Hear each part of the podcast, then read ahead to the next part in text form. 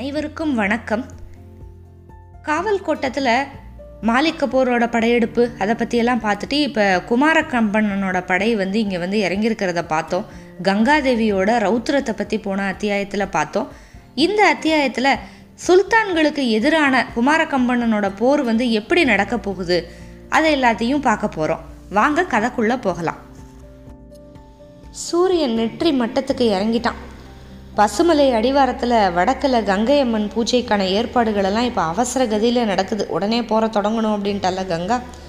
தளபதிகள், குல பெரியவர்கள், அணித்தலைவர்கள் எல்லாரும் வந்து வரிசைப்படி நின்னாங்க. அமணமலையிலிருந்து கங்காவும் கம்பனனும் நேர பூஜைக்கு வந்தாங்க. பூஜை ஆரம்பித்தது. சக்கிலிய மாதங்கி ஒருத்தி கங்கையம்மன் செப்பு சிலையை தலையில் தூக்கிக்கிட்டு வந்தா. பின்னால் 9 தேவ தந்துபிகள் அப்படியே வரிசையாக வந்துச்சு. அந்த உரிமைகள் இழையிற ஒலி மட்டும் ஊ ஊ அப்படின்னு காற்றுல மிதந்துக்கிட்டே இருந்துச்சு. மண்ணில் விரிக்கப்பட்ட கம்பளி, அதுக்கு முன்னால் ஒரு பீடம். அந்த பீடத்தில் கிழக்க நோக்கி கங்கையம்மனை வச்சா.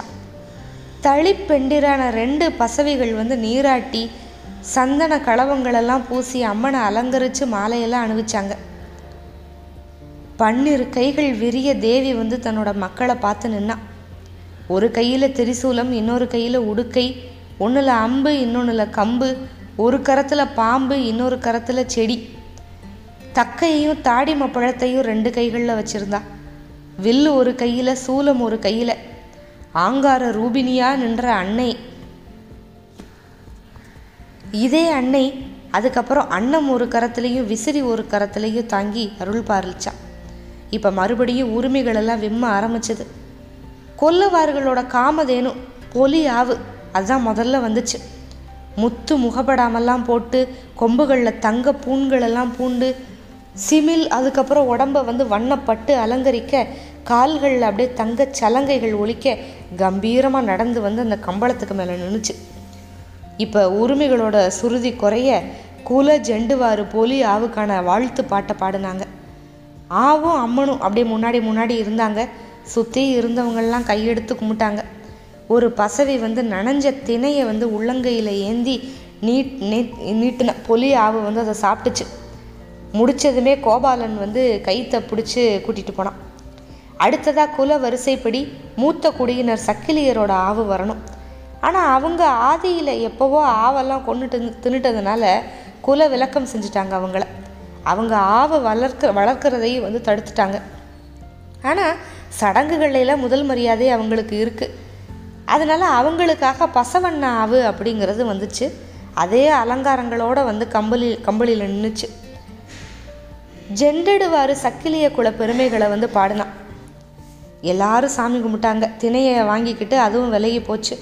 அதுக்கப்புறம் சில்லவாரோட புல்லையாவு அப்படிங்கிறது வந்துச்சு. அப்புறம் வல்லக்கவாரோட மயிலையாவு, பாலமவாறு, குருவாறு, குஜ்ஜி பொம்மு, வெக்கிலியர், காவண்ணக்காரு, இரிகாரு, குறிபாலமவாறு அப்படின்னு ஒவ்வொரு ஆவும் வந்து வந்து கம்பளி ஏற அந்தந்த குல பாடகர்கள் வந்து அவங்கவுங்க குல பெருமைகளை வந்து பாடினாங்க. கங்கையம்மனோட வழிபாடு வந்து முடிஞ்சது. சூரியன் மறைஞ்சிட்டான். வெளிச்சம் மட்டும் இன்னும் கொஞ்சம் மங்கலாக இருந்துச்சு. இதுக்கப்புறம் வந்து எல்லம்மனோட பூஜை. 2 யானை உயரத்துக்கு சாரங்கள் கட்டி மேலே பீடத்தில் வந்து எல்லம்மனை வைக்கிறது தான் வழக்கம். சாரத்தில் ஏறித்தான் மாலையெல்லாம் எடுக்கணும். இப்போ நேரம் இல்லை. பசுமலையை ஒட்டி இருந்த சின்ன மண் குன்றுக்கு உச்சியில் எல்லம்மனை வச்சுருந்தாங்க. இந்த பூஜையில் ஆர்வம் இருக்கிற இளைஞர்கள் எல்லாம் வந்து அணிக்கு முன்னால் இருந்தாங்க. கொஞ்சம் தூரத்தில் வெட்ட வெளிக்கு அப்பால் அந்த குன்று இருந்துச்சு. எருமக்கிடாரி உன்னோட மூக்கணாங்கயத்தை பிடிச்ச மாதிரி 2 பேர் குன்றுக்கு அடிவாரத்தில் போய் எல்லம்மனை நோக்கி நிப்பாட்டினாங்க. உரிமை முழங்கிக்கிட்டே இருக்க ரம்பாவுல கேசவனோட பட்டா கத்தி அப்படியே மின்னல் மாதிரி வெட்டுச்சு. குருதி அப்படியே பீரிட்டு பாய சக்கிலியர்களோட எக்காலம் அப்படியே அலையலையாக வசந்துச்சு. அது உச்சத்துக்கு வர்றதுக்கு முன்னால் அத்தனையும் சேர்ந்துக்கிடுச்சு. முரசுகள் அப்படியே திசை எங்கும் முழங்குச்சு. அவ்வளோ பெரிய சத்தத்தில் அப்படியே காற்றே நடுங்குச்சு. வர இருந்த இருட்டு கூட அப்படியே வெறுண்டு ஓடுச்சு.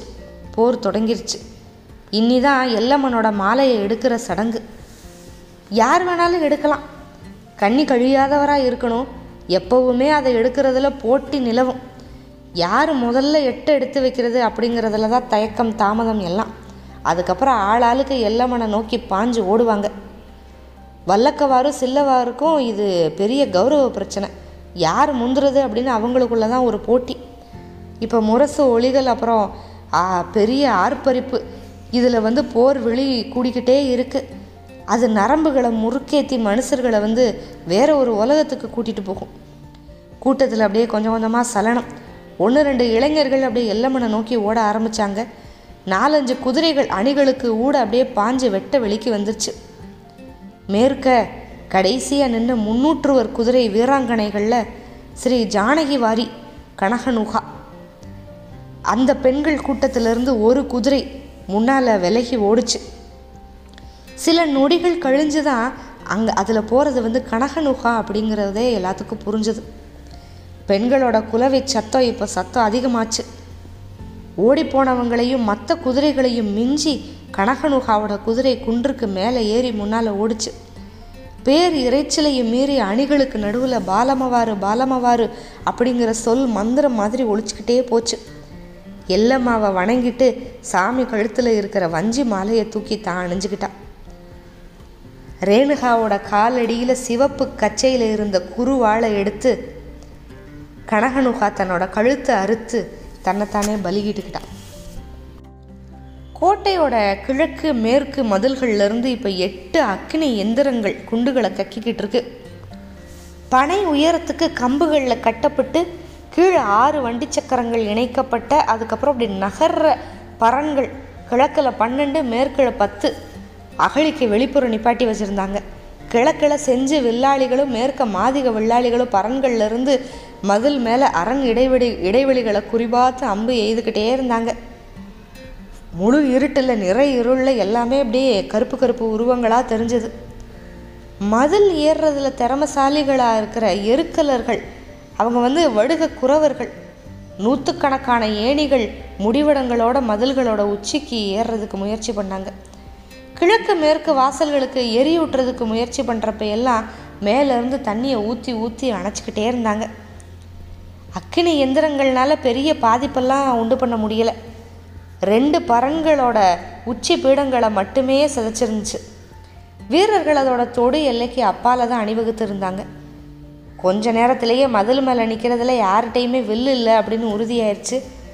மேலே ஏற முயற்சி பண்ணுறவங்கள குத்தி வெட்டி அகழிக்குள்ளே தள்ளிக்கிட்டே இருந்தாங்க.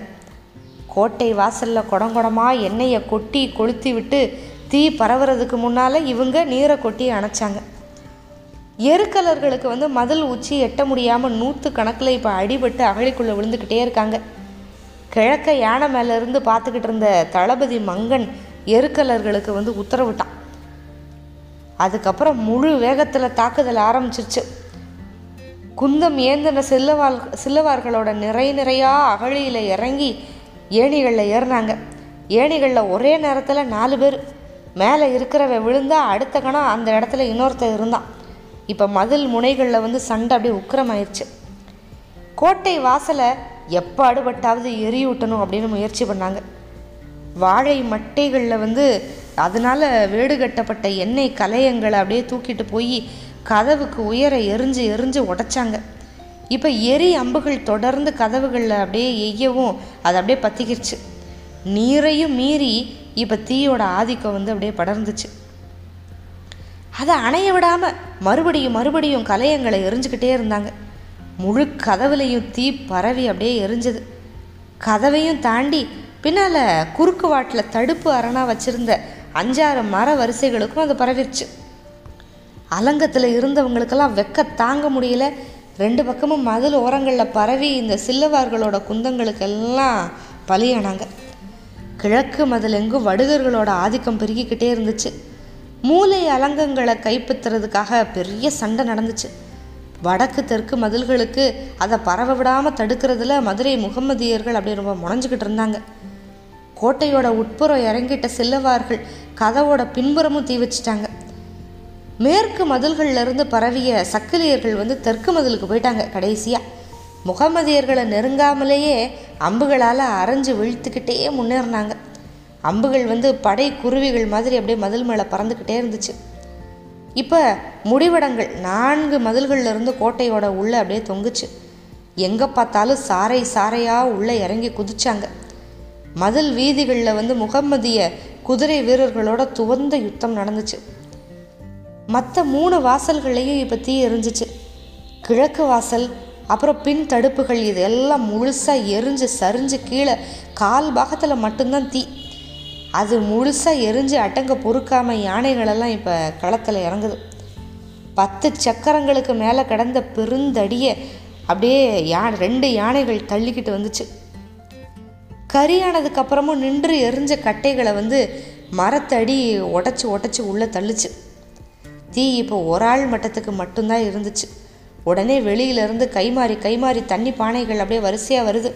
சில நொடிகள் அப்படியே வீரர்கள் தீயை அணைச்சிட்டாங்க. கறிக்கட்டைகளெல்லாம் அப்புறப்படுத்தினாங்க. தளபதி மங்கனுக்கு கங்காதேவி உத்தரவு போட்டிருந்தான். கோட்டைக்குள்ளே நுழையிற முதல் குதிரை 300 அணி குதிரையாகத்தான் இருக்கணும் அப்படின்னு. கிழக்கு வாசல்லேருந்து இப்போ ஒரு எக்கால ஒளி கேட்டுச்சு. கேட்டதுமே தோப்புக்குள்ளே காத்துக்கிட்டு இருந்த கங்காதேவியோட அணி கிளம்புச்சு. முன்னாடி வராக கொடியோட ஜோகம்மாவோட குதிரையை பாஞ்சு போச்சு. ஈறு நிறையா வீராங்கனைகள் ஈட்டியோட போக நடுவில் குதிரைகள் தீப்பந்தத்தோடு ஓடிச்சு. கோட்டைக்குள்ளே நுழைஞ்சதுமே இருட்டில் திசை வழியும் எதுவுமே தெரியாத குழப்பத்தில் வேகம் மட்டும்தான் இந்த குதிரைகளுக்கு, அதுவுமே கொஞ்சம் அப்படியே தேங்குது இருட்டுக்குள்ளே. முதல்ல வீதி எங்கும் ஒலிச்ச வெறி குரல்கள் எல்லாமே வடுகிலேயே இருந்துச்சு. எந்த எதிர்ப்பையுமே காணோம். நகருக்கு உள்ள தெருக்களில் சண்டை நடக்கிறது தெரிஞ்சது. கங்கா மதுளை ஒட்டியே தென்புறமாக அப்படியே போனான். இறங்கி ஓடிக்கிட்டு இருந்த சில்லவார்களோட குதிரை அணிக்கு வழிவிட்டு ஒதுங்கினாங்க எல்லாரும். முகமதிய வீரர்களை இழந்த குதிரைகள் தான் மதுளோரங்களில் அப்படி தனித்தனியாக அலைஞ்சிக்கிட்டு இருந்துச்சு. கங்காவோட அணி இப்போ தெற்கு பக்கம் விலகுச்சு. இப்போ முரசொலிகளோட பெரிய வெள்ளை மாதிரி மேகலை கணக்கண்ணா அப்படிங்கிறவரோட குதிரைகள் அப்படியே உள்ளே வந்துச்சு. கங்கா இன்னமும் தென் மதில் ஓரமாகவே போனான். தெற்கு வாசல் எரிஞ்சுக்கிட்டு இருந்துச்சு. மேற்க கொஞ்சம் தூரம் போனதுமே தனிச்சு ஒரு மாளிகை தெரிஞ்சுது. அரண்மனையாக தான் இருக்கணும், ஆனால் சின்னதாக தான் இருந்தது. நெருங்கினப்போ தான் தெரிஞ்சது அரண்மனை குதிரை காவலர்களோட ஏற்கனவே வடுகர்கள் வந்து மோதிக்கிட்டு தான் இருந்தாங்க. அரண்மனையை சுற்றி வளைச்சி தாக்க சொல்லிட்டு கங்கா முன்னால் பாஞ்சு ஒருத்தன் வயிற்றில் ஈட்டியால் குத்த அவன் குதிரையிலேருந்து சரிஞ்சு அப்புறமா விழுந்தான். 200 குதிரைகள் தான் அங்கே காவலில் இருந்துச்சு. சண்டையிட்டு தப்பிக்க முடியாது அப்படின்னு புரிஞ்சுக்கிட்ட இந்த முகமதியர்கள் வந்து தப்பிச்சு ஓடுறதுக்கு தான் முயற்சி பண்ணாங்க. அதுக்கும் வழி இல்லை. குதிரையை விட்டு இறங்கி ஒளிஞ்சிக்கிறதுக்கு இடந்துடுனாங்க நிறையா பேர். வடுக கட்சிகளில் ஒருத்தி கூட வாள் எடுக்கலை, ஈட்டியாலேயே குத்தி தள்ளினான். குதிரைகள் அப்படியே கணச்சு தாறுமாறா இறந்துச்சு. இறங்கி ஓட முயற்சி பண்ணவங்களோட குளம்படிகளில் எல்லாம் மிதிப்பட்டாங்க. தீப்பந்த ஒளியில் தாடிகளை அடையாளம் வச்சு குத்துனாங்க. கொஞ்ச நேரத்தில் மஞ்சள் தலைப்பாகை வடுக வீரர்களை தவிர அங்கே யாருமே மண்ணில் நிற்கலை. அரண்மனை நெடுங்கதவம் அடைச்சு கிடக்கிறத பார்த்தா கங்கா. இப்போ யானை வந்துடும் அப்படின்னு ஒரு குரல். திரும்பி பார்த்தா தளபதி மங்கன் இருந்தான். நிழலாய் இவ பின்னாடியே வந்திருக்கான். இன்னும் கொஞ்ச நேரத்தில் மதுரையை அடங்கிடும் அப்படின்னா. கதவை உடைச்சி உள்ளே நுழைஞ்சதுமே பெண்களோட கூக்குரல்கள் மட்டும்தான் கேட்டுச்சு. உள்ளே இருக்கிறவங்க எல்லாத்தையும் திரட்டிக்கிட்டு வந்து முற்றத்தில் நிப்பாட்டினாங்க. எல்லாரும் கைகளை கூப்பிக்கிட்டு தரையில் விழுந்தாங்க. எங்கே சுல்தான் அப்படின்னு கேட்டான் தளபதி. பதில் இல்லை. எந்திரிச்சு நிற்க சொன்னான். சுல்தான் எங்கே தெரியாது. முன்னால் பாஞ்சு போய் அங்கே இருந்த அலி ஒருத்தனோட தலையை சீவனா மங்கன். இப்போ பெண்கள் அதுக்கப்புறம்தான் ஒரு அலறி ரொம்ப நேரத்துக்கு முன்னால் அரண்மனையை விட்டு போயிட்டாரு அப்படின்னு சொன்னாங்க.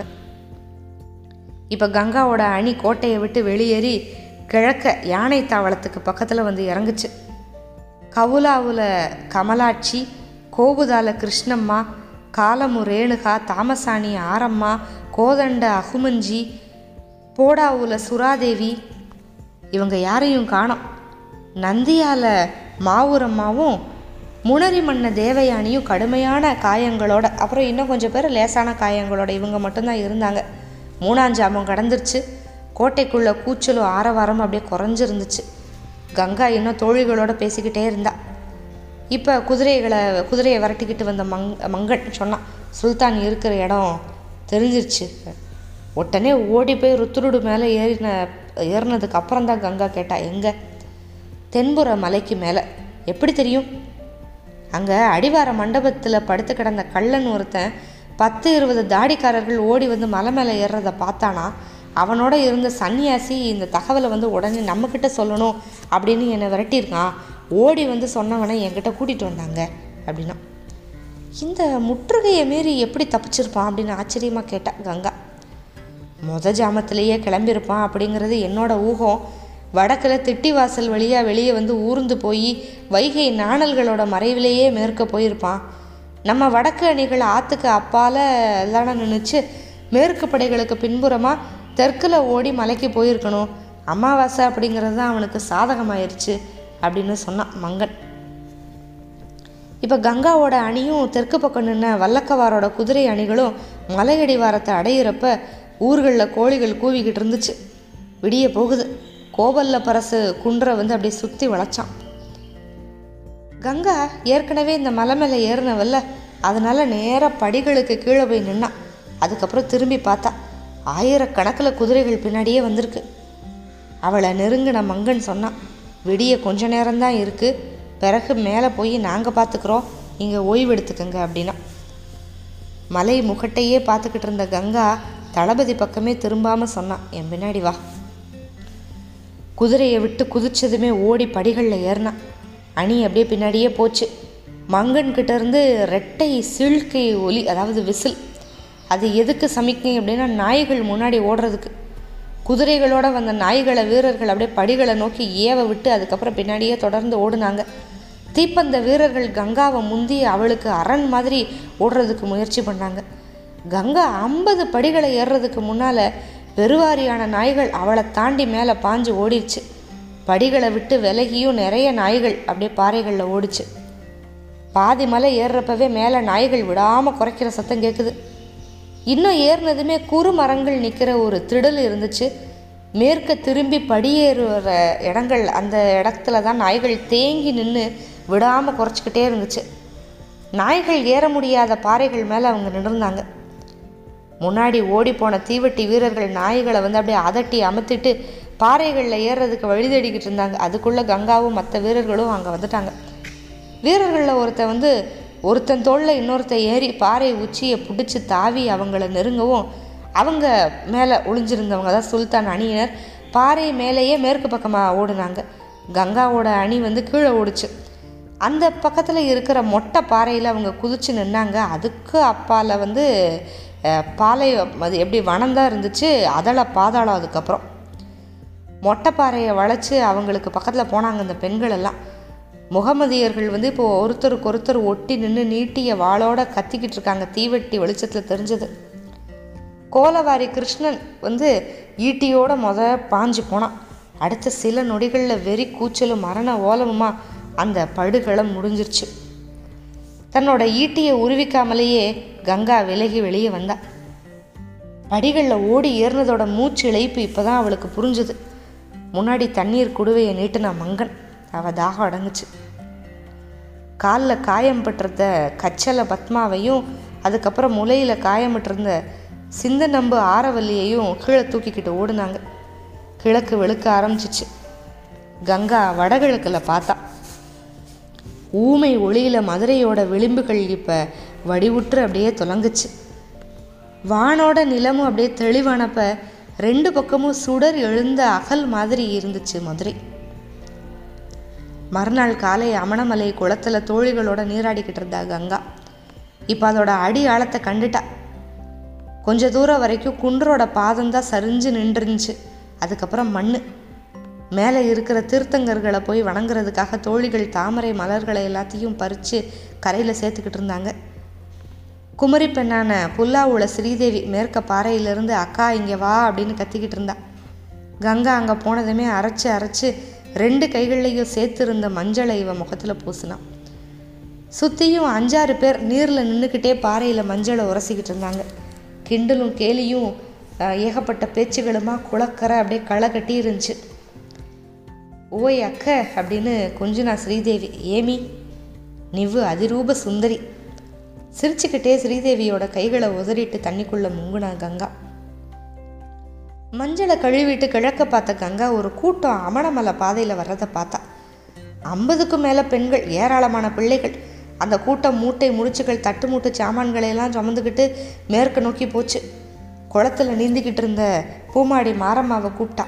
அந்த கூட்டத்தை பார்த்து என்ன ஏதுன்னு விசாரிச்சுட்டு வா அப்படின்னா, மாரம்மாட்ட பேசிட்டு அந்த கூட்டம் ஒத்தையடி தட வழியாக மேற்க போய் மலைக்கு அப்பால மறைஞ்சிருச்சு.